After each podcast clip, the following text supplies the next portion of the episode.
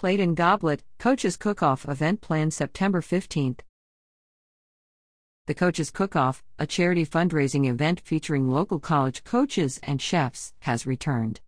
This Friday, September 15th, the basketball coaches from the VCU and ER men's team and the women's teams at VSU and VUU will compete for the championship title of Top Chef from 6 p.m. to 8 p.m. at Main Line Brewery in Richmond.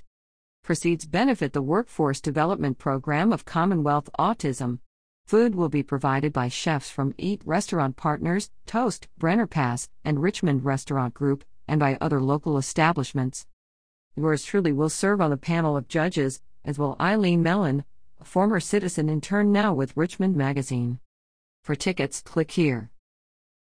The owners of Lindsay Food Group, who are residents of the Innsbrook area, have a new restaurant in the works for Henrico. While many of Mike Lindsay's and Kimberly Love Lindsay's best known restaurants, Lillie Pearl, Jubilee, ML Steak, are in the city, Farm Plus Oak will be located right in their backyard in the space at 3601 Cox Road, formerly occupied by Natalie's Taste of Lebanon. As the Lindsays told the Richmond Times Dispatch, they wanted to open Farm Plus Oak because they had noticed a scarcity of full service restaurants in their neighborhood.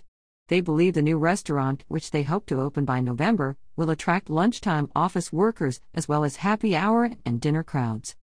Farm Plus Oak will be the 10th restaurant for the Lindsay Food Group, which has also acquired Frosting's Bake Shop on Pouncey Tract Road in Short Pump. Once the bakery reopens, possibly by the end of this month, the Lindsays hope to be able to bake desserts for all their restaurants in house. Short Pump also is the home of the Lindsays Buttermilk and Honey, 12246 W Broad Street, which has an additional site in downtown Richmond. Several Henrico restaurants made the top 10 list of a recent RICtoday reader poll of best barbecue joints, among them Deep Run Roadhouse, Redemption Barbecue, and Ronnie's Barbecue. McCormack's Big Whiskey Grill on Robinson Street was also mentioned in the poll, and you can enjoy their barbecue at the Regency Square location just as you can in the city. Short Pump will soon boast a Popeyes, according to Richmond BizSense. The chain's new restaurant will be located near Regal Cinemas and Barnes Noble.